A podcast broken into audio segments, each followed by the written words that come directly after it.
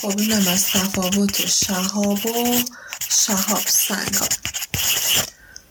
حل دیگه. اصلا آذر ماه با کانون میریم رصد بارش‌های شهابی. حتما با همون بیا، خیلی قشنگه. یه دیگه آرومتر، آروم باش. سلام.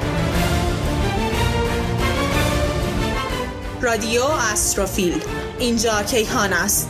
صدای ما را از نقطه آبی کمرنگ میشنوید.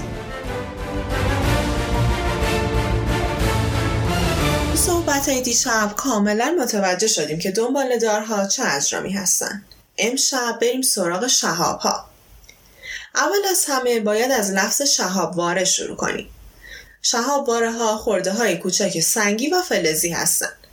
وقتی که این شهاب واره ها وارد اتمسفر زمین میشن، در اثر استکاک میسوزن و ردی نورانی توی آسمون از خودشون به جا میذارن که بهشون میگیم شهاب. شهاب هایی که خیلی از حالت عادی درخشان ترن آذرگویی نام دارن. حالا اگه این ذرات فلزی و سنگی بعد از برخورد به اتمسفر زمین چیزی ازشون باقی موند و تونستن از جو زمین عبور کنن، اون موقع بهشون میگیم شهاب سنگ.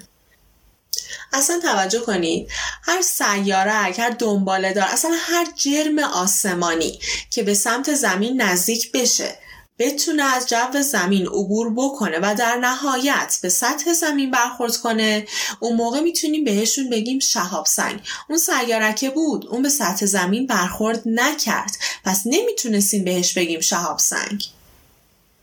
شهاب واره ها عمدتاً بقایای دنباله‌دارهایی به حساب میان که به خورشید نزدیک میشن.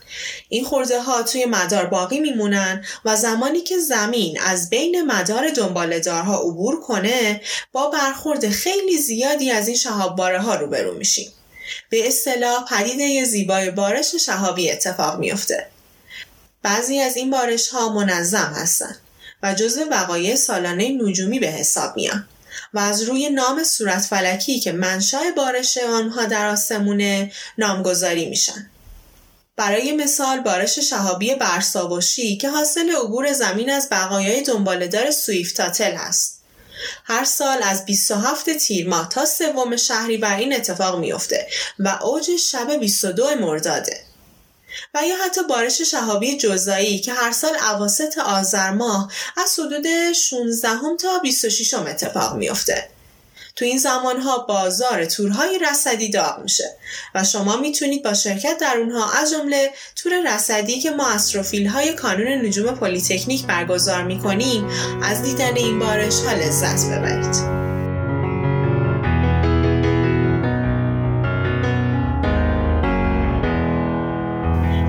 راجع به شهاب سنگ‌ها صحبت کنیم.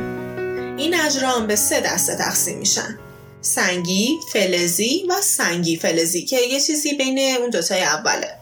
جالبه بدونید یه گودالی هست توی آریزونای آمریکا به اسم بارینگر. عمقش 200 و طولش 1200 متره و حاصل برخورد یه شهاب سنگ به زمین با سرعت 40,000 کیلومتر در ساعت بوده. این اتفاق حدوداً 50,000 سال پیش افتاده. گفته میشه که انفجار حاصل از این برخورد معادل انفجار 20 میلیون تن TNT بوده. تصورشو کنید؟ خیلی ترسناکه. ولی اینو باید بگیم ما تعداد شهاب سنگ هایی که به زمین برخورد میکنن در مقایسه با شهاب هایی که به جو برخورد میکنن خیلی کمتره. مدت زمان بسیار زیادی هم هستش که هیچ برخورد مرگباری رخ نداده. پس نگران نباشید و راحت به ادامه پادکست گوش کنید.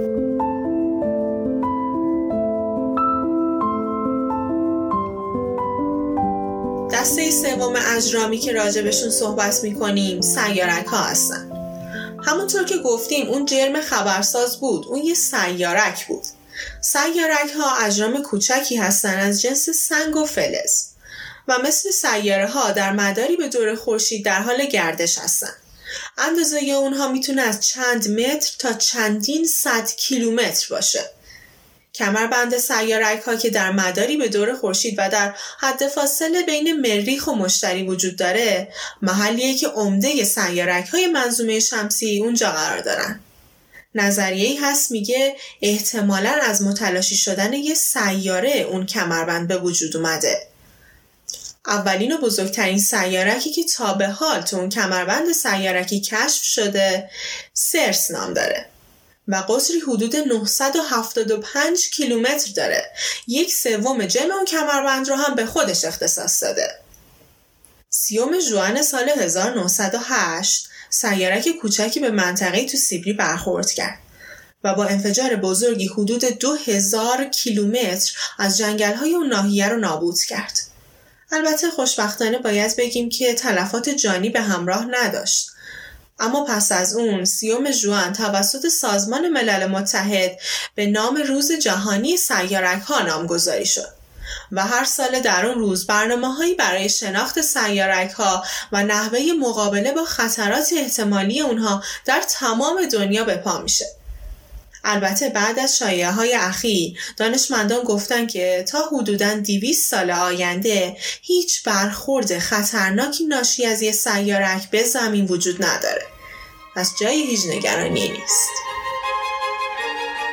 هوا آرام، شب خاموش، راه آسمان‌ها باز.